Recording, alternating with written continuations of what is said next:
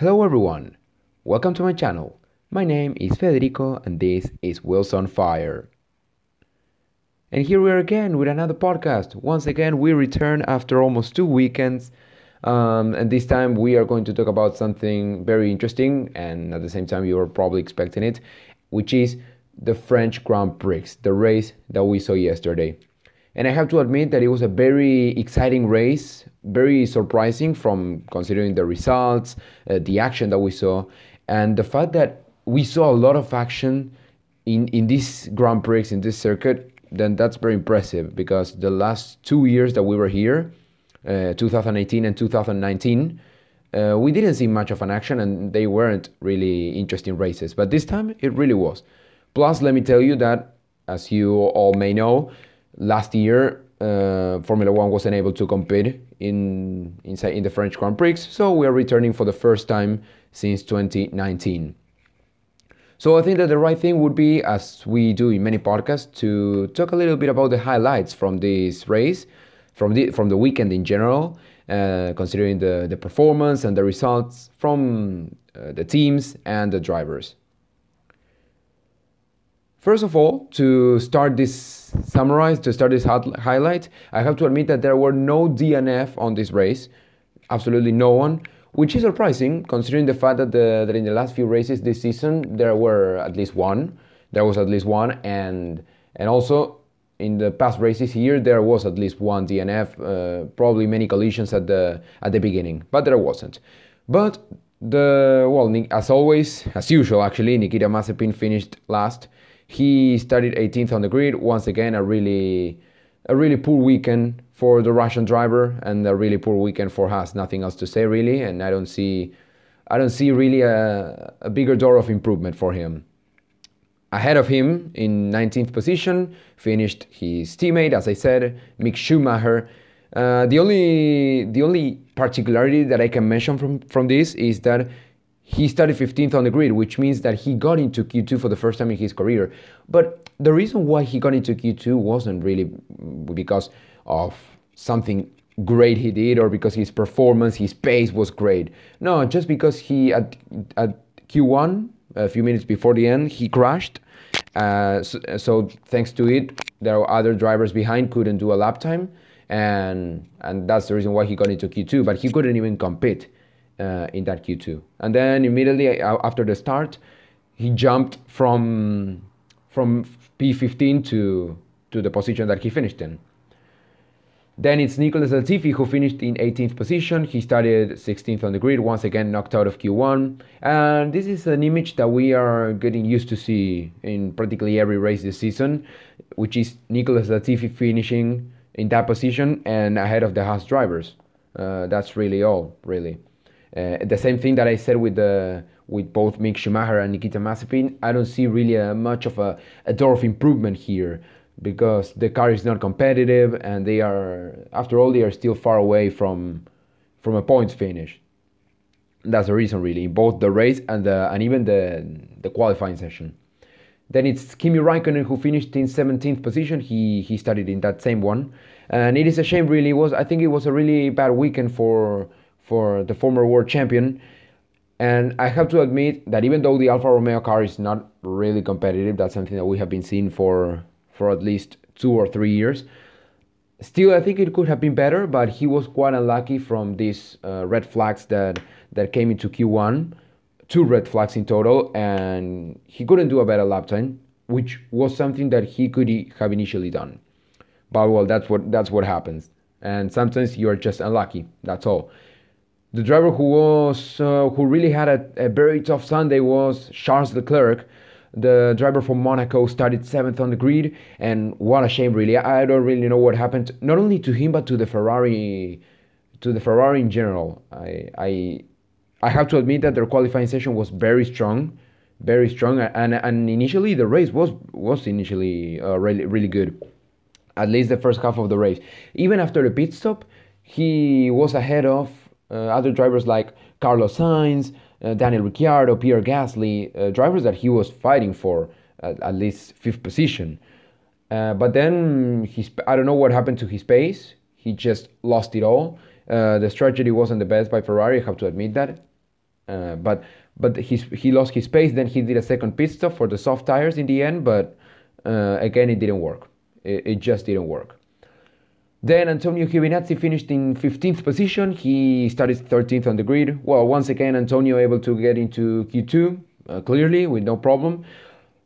But well, still, it was a very poor race considering what we have been seeing from him over probably since the beginning of the season, all right? Because he was always very close of the points finish, at least finishing, you know, P11, maybe P12. He was often very close to those positions, but this time he just wasn't. And the same goes for Esteban Ocon, who finished in 14th position. He was knocked out of Q2 for a little time, really. He started 11th on the grid. A really poor race from Esteban Ocon. I thought it could have been better, especially considering that the Alpine team, they have been improving a lot in terms of the results and also the how competitive the car is little by little becoming. And if you also consider the result that his teammate had in this race and in the past race, then I think there is really a big room of improvement for Esteban Ocon in the upcoming races. Then we have the Japanese driver Yuki Tsunoda, who finished in 13th position.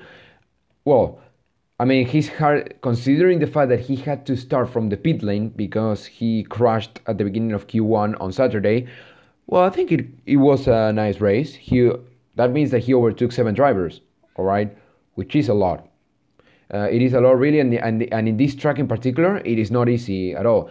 But here, what I have to admit, or what I have to say as a conclusion, is that I think he has to be a little more patient mostly in qualifying sessions on Saturdays, because this is actually not the first time that he crashes on Saturdays. And those crashes are the ones that usually ruin his career. His races. Because when you crashed, especially at Q1, which is something that often happens to him, then immediately you have to start or from the pit lane or from last position. And really, how hard it is going to be, especially for him that he has an AlphaTauri, how difficult it is for him to actually start the race last and then finish inside the points. Not impossible, but really difficult. So if he and actually I think that he can improve a lot. Definitely the reason why he's maybe in this position making these kind of mistakes is just because he's a rookie still. Because the car may be able to get better results. After all, you see his teammate Pierre Gasly, and there you have the answer. But then the driver that surprised me a lot really today was George Russell. He finished P12. He started 14th on the grid, once again getting into Q2. I think in every single race this season, he got into Q2. Now they call him Mr. Q2, which is a great name, and I'm sure in the near future it's going to be Mr. Q3. And especially because he does it with a Williams. And what was really surprising about his race is that this particular result, was completely unpredictable. At the beginning of the race, as I said, he started P14, but immediately he went down 3 places at least to P17. But then, after the pit stop, he had a really strong pace. He overtook many drivers like Giovinazzi, Ocon, even Tsunoda at the end of the race and the last few laps. And he was also chasing the driver ahead of him. In the end, he couldn't do it, but he was getting really close, probably at least 1 second faster to many cars. And even there was one of his last laps was like the 5th fastest of the whole race, really. And considering the fact that he's in a Williams and that car is still not competitive, unfortunately, then I have to admit that it was really, really impressive. And you know, George Russell keeps impressing me a lot with that Williams. There are races that, of course, he makes mistakes. Of course, you say, well, he could have been much better. But after all, in the end, I think he's doing a really good job, and it is a matter of time. I hope this season, this prediction was actually one that I made. I think that in this season he may be able to finish inside the top 10 with a Williams at least once. Then it is Carlos Sainz who finished ahead of George Russell in P11. Really poor race for Sainz, considering that he started 5th on the grid. He had one of his strongest qualifying sessions, a very similar one to Baku. He finished exactly in that same place on Saturday. But then in the race, I just don't know what happens really. The first half of the race, similar to Charles Leclerc actually, the first half of the race was a really strong one. He defended his position against many other drivers like his teammate or Pierre Gasly, Fernando Alonso, even Daniel Ricciardo. But in the end, after the pit stop, he just lost the pace. Daniel Ricciardo did an undercut on him, and after that, he went far, far away. So I don't really know what happened to Carlos Sainz and to the Ferrari in general. Just not just the strategy, but also the pace. The pace just wasn't there, and which is kind of weird, considering that since the beginning of the season, we have been seeing a big improvement, a big progress from Ferrari, scoring even podiums. So, and a Baku was a very strong race from both, especially from Charles Leclerc, who finished fourth. But I don't know what really happened here. I don't know. I guess they have to check it out and become stronger ahead of next race. And then now heading inside the top 10, we have the two Aston Martins. First, Lance Stroll. He finished P10, he started 19th on the grid, and what a race it was by Stroll. Let's remember that he started in that position because he couldn't complete a single lap time due to the red flags at Q1, due to the crash from Yuki Tsunoda. So yes, he was really unlucky. He told that same thing to his engineer, but his race was pretty good, and I think that one similarity that we can see in this race from the other one was that Lance Stroll went from the back, like inside the top 10. This time at least he could finish and inside the points, unlike Baku. But it was a really good race. And his teammate Sebastian Vettel finished ahead of him in P9, sorry. He was once again knocked out of Q2. He started 12th on the grid, but it was a really strong performance. Not as good as the one that we saw in the past two races, in Monaco and Baku, but still 2 points that are definitely going to be very useful for him and for Aston Martin. And what I really liked a lot about this race from the Aston Martin drivers was that once again they decided to use a strategy completely different to the rest. They decided to extend their first pit stop, the only one that they did actually, in order to do the overcuts to many other drivers. And that is especially Sebastian Vettel, who pitted at around lap 35, the last driver to pit. Even there were drivers who were pitting for the second time, and he still hadn't with those hard tires. And I think the overcut was great because let's take this into account. During the first half of the race, he was far away from the points, far away from other drivers like again the Ferrari drivers, Pierre Gasly. Esteban Ocon, to name a few, that were fighting for those positions. But then in the end, he finished ahead of many of them, and very close of one of others that finished ahead of him. So I think that the strategy that we're seeing from Aston Martin over the past few races, they are definitely great, and they are able to get very interesting overcuts. In one side they do it because they had the tools to do it, as Sebastian Vettel is a driver that definitely has this kind of experience and knows how to save the tires. But as I mentioned several times before, it is saving the tires. I think it is an attribute that every driver should have if they want to be more competitive. But that is exactly what Sebastian Vettel has, and no wonder why he has a lot of experience. No wonder why he has a lot of achievements in this sport. But then, great news is that Fernando Alonso finished P8. He was once again in Q3, specifically 9th on the grid, and his race was excellent, really.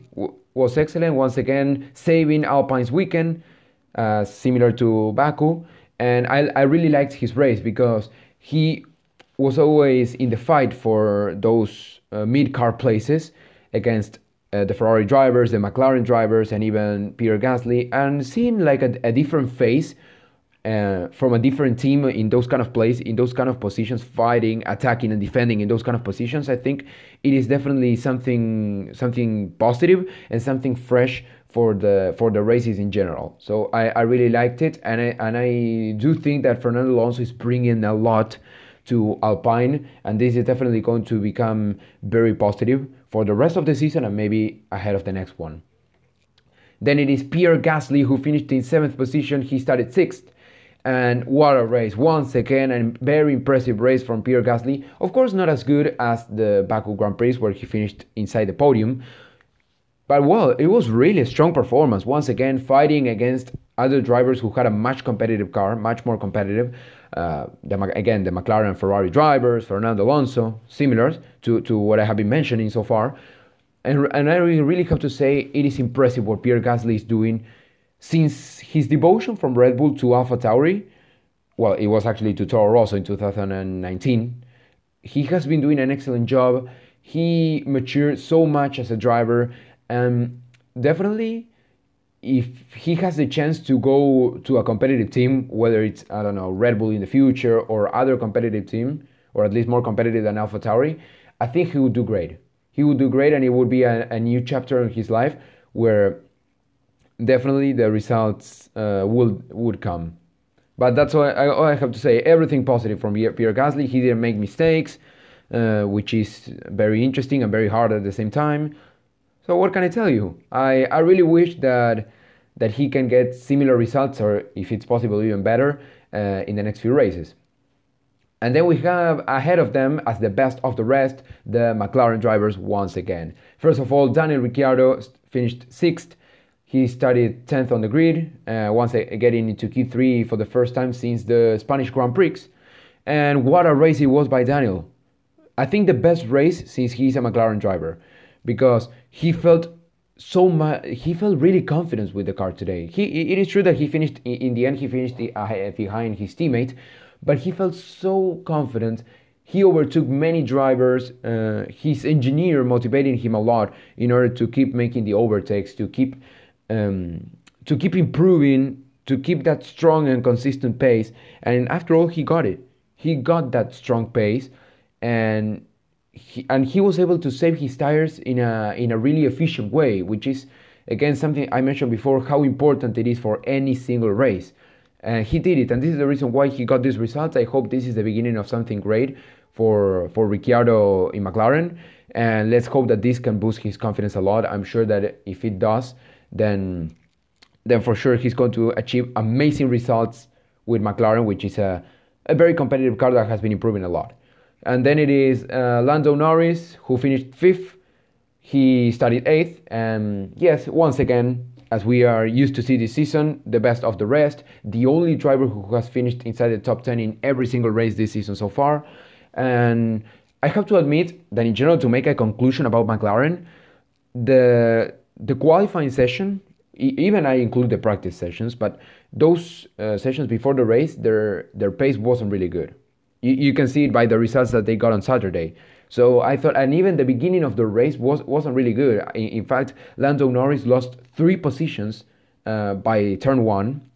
So really, it was a difficult start. But then throughout the race, it's like they were so competitive, so unstoppable to the rest of the cars, without, of course, considering the leaders. They were so competitive that I was even surprised. I was even very excited watching it. And definitely it is a great result for McLaren, and thanks to it, now they retake that 3rd position in the Constructors' Championship, and now they build a 16 points gap against Ferrari in that championship. So all smiles for McLaren this weekend. And then now we're heading into the battle for the leading places. First, Valtteri Bottas finished in 4th position. He started 3rd. And I wouldn't say his race was bad, really. I wouldn't say it. In fact, his performance was good. I just think that the strategy provided by Mercedes just wasn't the best. They tried to do the undercut on Verstappen, but it didn't work. And in the end, Bottas got really angry, got really upset with the team, saying that they never listened to him and that they should have done a 2nd pit stop. And in that last sentence, that they should have done a 2nd pit stop, I completely have to agree with it. I completely have to agree, because if they would have done that 2nd pit stop, maybe Bottas could have been in the podium. Of course, things happened the way it did, but it could have been. And even, let's imagine, well, Perez overtook Bottas, all right, he was going to finish in that 4th position. Still, he was 45 seconds ahead of Lando Norris, so it was a free pit stop. You know, maybe he could even have done two, but well, it was a free pit stop. So the fact that there was a free pit stop there and there was a lot of margin, I think the Mercedes could have made a second pit stop, and so that Valtteri could have gotten the fastest lap of the race.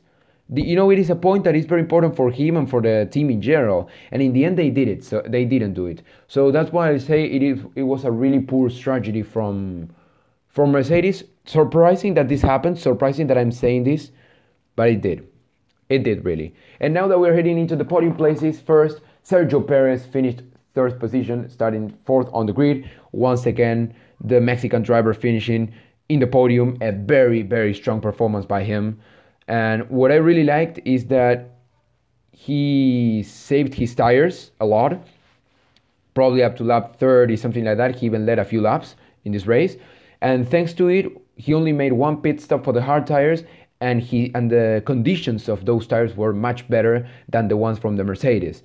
So thanks to it, he overtook Valtteri Bottas a few laps before the end, and he got that podium place. And then Lewis Hamilton finished in second position. He started in that same position. And I feel he's really disappointed with that result. Really disappointed. Even though he gets the first podium for the first time since the Spanish Grand Prix. It must have been an eternity for him. But I don't know. I feel that he was extremely disappointing. The only positive thing that happened to him was the mistake that Max Verstappen made at the beginning of the race by turn 2 or turn 3. That thanks to it he was leading the race for the first part of the race, but then in the end he was always behind his biggest rival in this season. And that's right, we're talking about Max Verstappen, who finished first position. It was a perfect weekend for him. He got pole position and fastest lap of the race. And honestly, what a weekend, what a weekend, what a race by Max Verstappen. The race was brilliant, probably one of the strongest ones this season. And the strategy provided by Red Bull was just so impressive, so impressive. It's a very similar one to the one that Mercedes used at the Spanish Grand Prix, and even at the 2019 Hungarian Grand Prix. And yes, Verstappen did the overcut at the first pit stop. Then he got to defend from both Mercedes, which he did it perfectly. And then they decided around lap 35, if I'm not wrong, when Verstappen was around 3.5 seconds ahead of Lewis Hamilton, Red Bull decided to make a pit stop for the medium tires. And at the beginning, people were, especially Red Bull fans, were like freaking out, because they thought, what the hell are they doing? Like, they had the pace. What are they doing? Maybe they were afraid that Hamilton was going to pit and make and once again try to close the gap between them, such as it happens several times.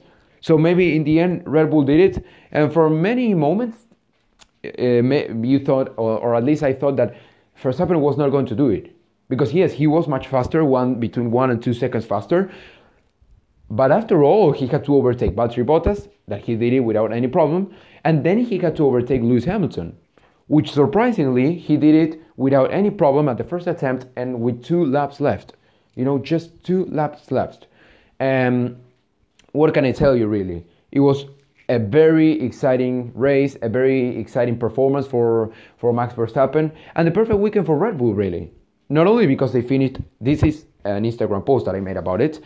Not only because they made the positions that they finished, 1, 1st, and 3rd, the best ones in probably since 2013, I guess, so maybe, but also because of the strategy, how much this means to them. And after all, we can conclude by saying Max Verstappen is now 12 points ahead of Lewis Hamilton in the Drivers' Championship, and Red Bull is 40 points ahead of Mercedes in the Constructors' Championship. So this clearly shows how perfect this weekend has been for Red Bull, from the qualifying session to the race. And what can I tell you, really? It was a brilliant race, really. A brilliant race. I wasn't expecting this kind of a race. We saw a lot of actions, a lot of overtakes in every single area of the race, and in every single position. From the leading places, it was a constant battle practically every lap, and even in the places in order to finish inside the top 10. I really liked it. I felt that there were four drivers who were actually fighting for that first position. In the end, it was, as you know, Max Verstappen who won, but definitely this is so exciting to finally see a strong battle for the Drivers' Championship between Verstappen and Hamilton, something that we haven't seen in a while for many seasons. It is very exciting, and this is the reason why this race on the one hand was so good, but at the same time, on the other hand, this season is being so good. A lot of races where we are seeing a lot of quality, and really it's all. After all, that's the most important thing, and that's the way that we get entertained by it. But well, next weekend, let's remember that we have another race, which is the Austrian Grand Prix. Formula One will be returning there, and this is usually one of the races that excites me the most. That I feel that the Red Bull Ring is a track that is simply excellent, and we often see great races there. Let's hope that this is the occasion as well. So well, this was the end of the podcast. I hope you enjoyed it. Remember, you can also follow me on Instagram, Wheels on Fire. The account is growing a lot. We are making a lot of posts in general about races, opinions, news, everything in general. And I also upload news about the podcasts, so you can check it out if you want. I'm sure you're gonna like it. But well, once again, this is the end, and as I always say, thank you very much, and see you in the next podcast.